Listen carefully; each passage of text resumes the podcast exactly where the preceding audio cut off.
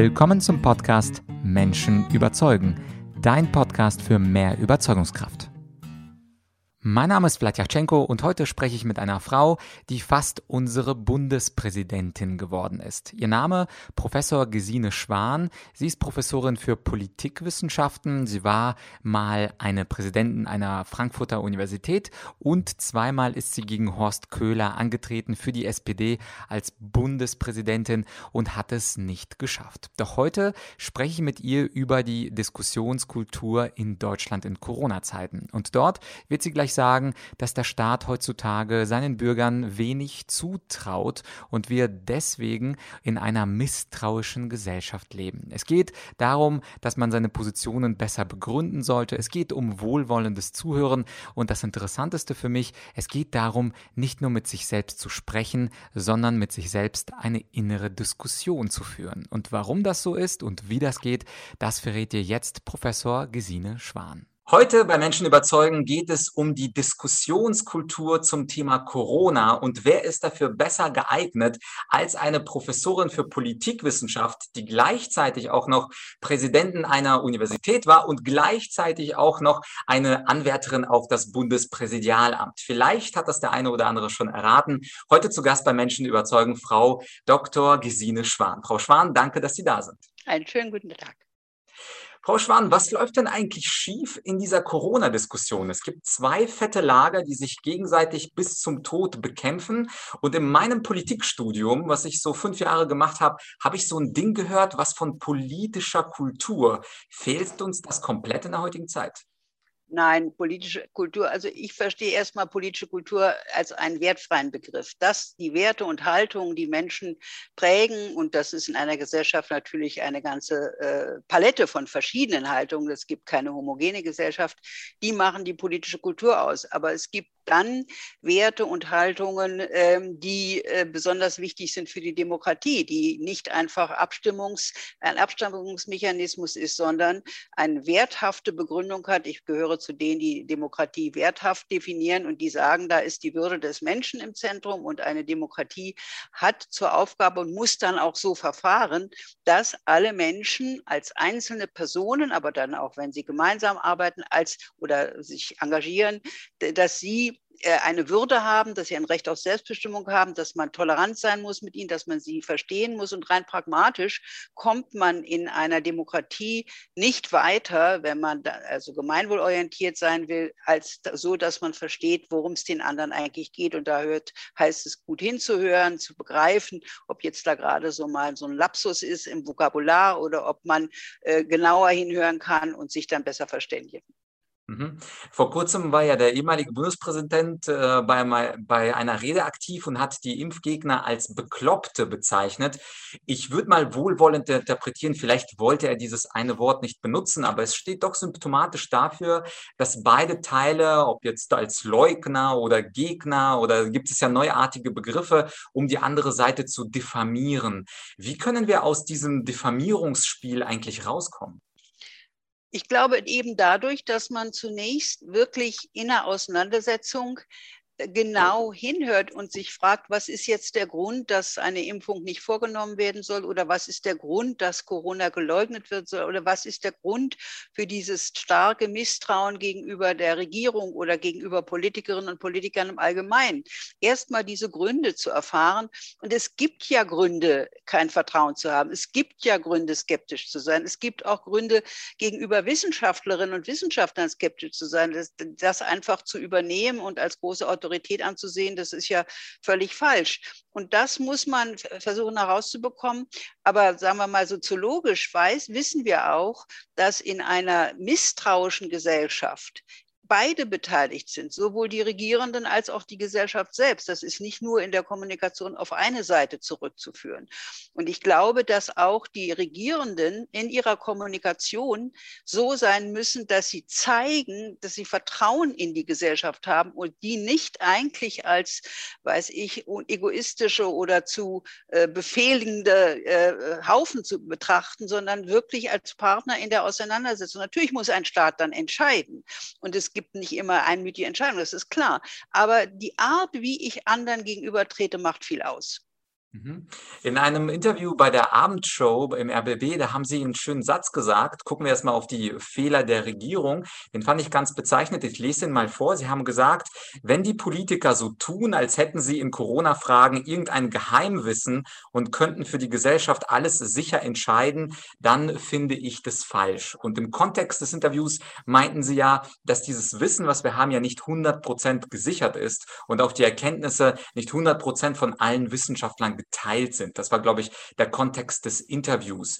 Würden Sie also der Regierung raten, wenn sie die Entscheidung trifft, auch dieses Risiko oder die Unsicherheit auch ganz offen zu kommunizieren? Ja, ich würde das, dieses zumuten. Natürlich denken manche, du musst klare Anweisungen geben, sonst verstehen die Menschen das nicht. Aber ich bin nicht dieser Meinung. Man muss zumindest grundsätzlich auch sagen, dass jeder, der Wissenschaft betrieben hat, doch weiß, dass ein Ergebnis wissenschaftlicher Forschung immer perspektivisch geprägt ist durch die Fragestellungen und durch die Methoden und dass es keine Allgemeingültigkeit gibt und keine Einheitlichkeit, sonst würde diese Wissenschaft gar nicht lebendig sein. Das heißt, diese Unsicherheit besteht de facto und die muss man auch zumuten. Man darf nicht so tun, aber ein zweiter, als sei es sicher. Aber ein zweiter Punkt ist mir auch wichtig. Man muss als entscheidende Person in der Politik sich von sehr konträren Positionen beraten lassen. Und diese diese Auseinandersetzung wollen sich viele nicht stellen. Ich fürchte, die, dass die Beratungsteams unserer Regierung waren ein bisschen zu homogen. Wenn die nicht so homogen sind, dann hat man einen anderen Sinn für die Fallstricke, für die Probleme. Natürlich können wir jetzt die Gesellschaft nicht überhäufen mit allen Problemen und Fallstricken. Aber klar zu machen, dass diese Entscheidungen auch immer ein Wagnis sind und dass man deswegen auch zum Teil zurückrudern müsste, gegebenenfalls, wenn neue Dinge zur, zum Vorschein Vorschein kommen. Das ist klar. Demokratie verlangt viel von den Regierenden und von den Regierten, verlangt viel Stärke auch, äh, verlangt äh, sich auszusetzen den Problemen. Das geht nicht anders. Mhm. Ich habe vor kurzem ein Interview äh, geführt mit einem Philosophieprofessor, Professor Rapp, der unter anderem Aristoteles übersetzt hat. Und der hatte einen schönen Begriff für das, was die Regierung macht, die sogenannte paternalistische Argumentation. Also das, was Sie angedeutet haben, ja, die Bevölkerung ist jetzt zu blöd, das ist jetzt so ein kleines Kind und wir wissen, was Sache ist. Und natürlich sollen Eltern ja auch nicht unsicher Kinder gegenübertreten und einfach sagen, so muss es gemacht werden. Die Inzidenz ist jetzt bei 50, ach nee, bei 100, ach nee, bei 165, nee, sie ist jetzt doch bei bei 35. Und in einem Interview hatten Sie auch ganz schön gesagt, es soll nicht darum gehen, Dinge zu erklären, also wo die äh, Politik einfach erklärt, was jetzt die Neuheit ist, sondern Dinge zu begründen.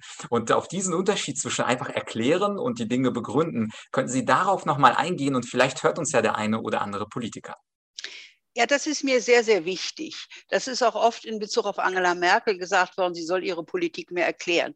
Wenn jemand etwas erklärt, dann hat er entschieden und zeigt den weniger aufgeklärten Leuten, äh, was die Gründe sind, und nicht die Gründe, sondern was, was da geschehen muss. Ich meine begründen, äh, das heißt Gründe anführen für das, was ich äh, vertrete oder was ich auch fordere.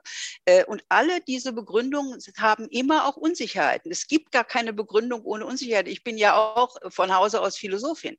Das muss man wissen. Und trotzdem hat man eine Chance, weniger gefährlich zu entscheiden, wenn man sehr unterschiedliche und gegensätzliche Perspektiven prüft und nicht nur nach einer Reihe geht. Aber diese Begründung äh, setzt die begründende Person auch der Frage aus, ist denn diese Begründung tragfähig? Und setzt, verlangt von den Begründern, die Entscheidung in einen größeren Kontext einzubetten. Und dieser Kontext kann auch ganz anders gesehen werden.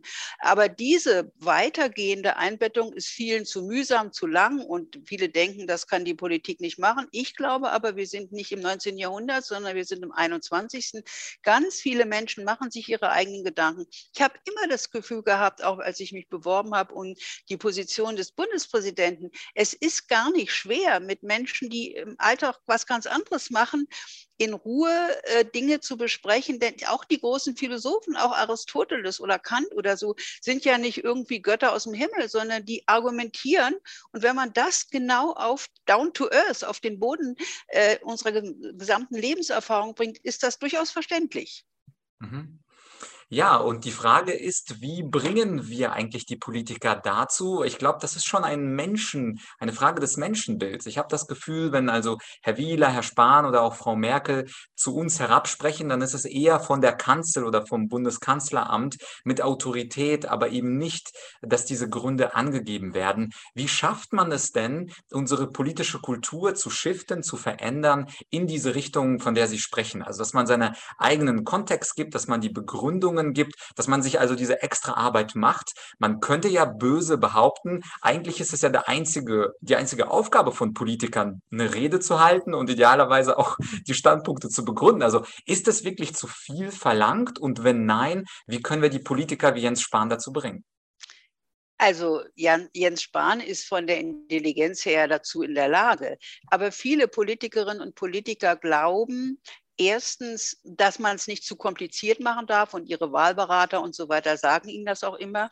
Aber viele sind auch äh, sehr skeptisch und misstrauisch gegenüber der Gesellschaft. Ich sage, von der Sozialpsychologie her ist so eine Misstrauen auch eine Seite des autoritären Charakters. Der autoritäre Charakter, der mal vor vielen, vielen Jahrzehnten von Adorno und anderen aufgedeckt worden ist, hat eigentlich Angst und hat nicht ein Grundvertrauen in andere Menschen und Zutrauen in andere, sondern denkt eigentlich, das geht alles schief. Und deswegen muss man, kann man nicht so ausgiebig mit Begründung reden. Natürlich pragmatisch geht normalerweise nicht in die Politik, wer sich vorher lange mit Aristoteles befasst hat. Das ist schon richtig. Auf der anderen Seite ist es nicht schlecht, sich mit Aristoteles oder Machiavelli oder wem auch immer zu befassen. Denn diese Dinge grundsätzlich zu durchdenken und argumentativ damit umzugehen, ist ein zentraler äh, Bestandteil einer gelingenden Demokratie und einer gelingenden demokratischen Kultur. Und ich denke, es muss dann auch von der Gesellschaft eingefordert werden. Ähm, ich glaube zum Beispiel, dass Angela Merkel erstens ähm, eine Intelligenz entwickelt hat im naturwissenschaftlichen Kontext, das ist etwas anderes als in der Gesellschaft und in der Politik, wo man äh, nicht die Dinge einfach in kleine Teile zerlegen und dann Einzellösungen finden kann, sondern wo man große Zusammenhänge verstehen muss und auch langfristige Zeitperspektiven. Aber der zweite Punkt, ich glaube, ist, ich glaube, sie ist auch ziemlich skeptisch bis misstrauisch gegenüber den Menschen. Sie traut ihnen nicht zu, äh, vernünftig und langfristig zu handeln.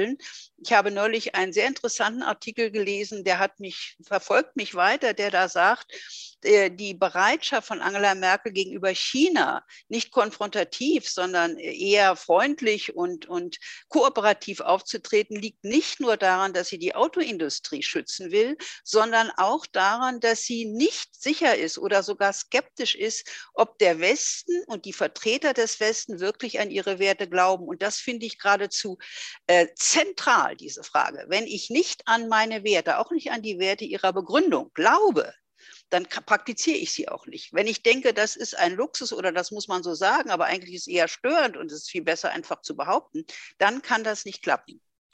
Mhm.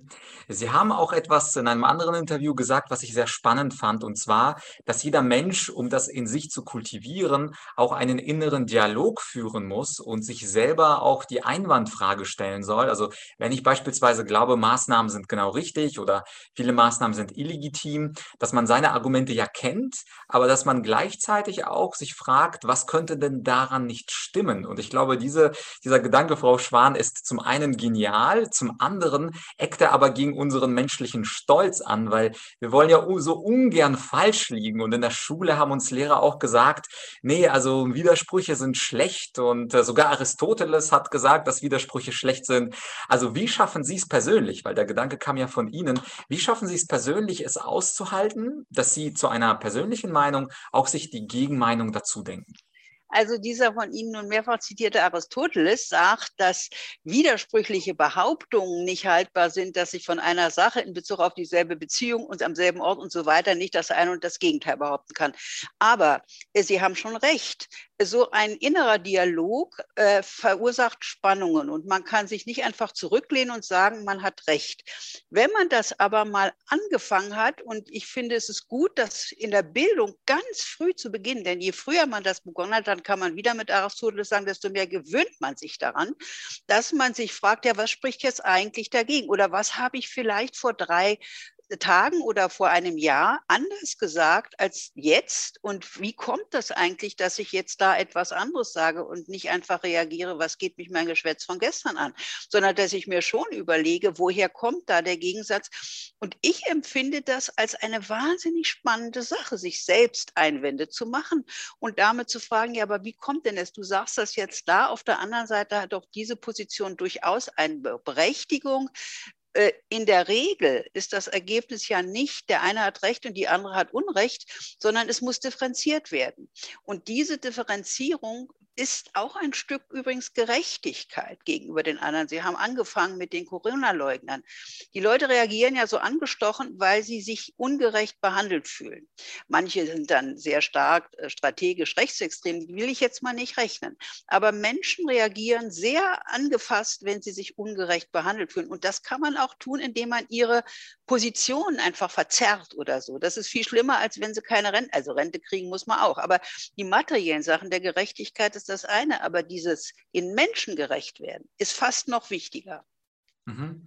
Was mich zum, zum Ende des Interviews noch interessiert, jetzt haben wir ja herausgearbeitet, bei der Regierung, bei dem Staat könnte der Staat etwas mehr Unsicherheit zulassen, könnte sagen, dass er nicht alles weiß, könnte auch konträre Meinungen zulassen. Aber wenn wir jetzt mal auf die Kritiker dessen, der Maßnahmen äh, mal kurz schauen, dann gibt es ja diese Tendenz, und ich, ich klammer mal die äh, rechtsextreme kleine Minderheit aus, sondern wenn wir einfach mit den Menschen ähm, äh, d'accord gehen, die sich für Grundrechte und für Freiheit und freiheitliche Demokratie Demokratie entscheiden und selber für ein eigenständiges und äh, selbstbestimmtes Leben einsetzen, dann gibt es ja auch Tendenzen zu sagen, dass wir in Richtung Totalitarismus oder Corona-Diktatur gehen.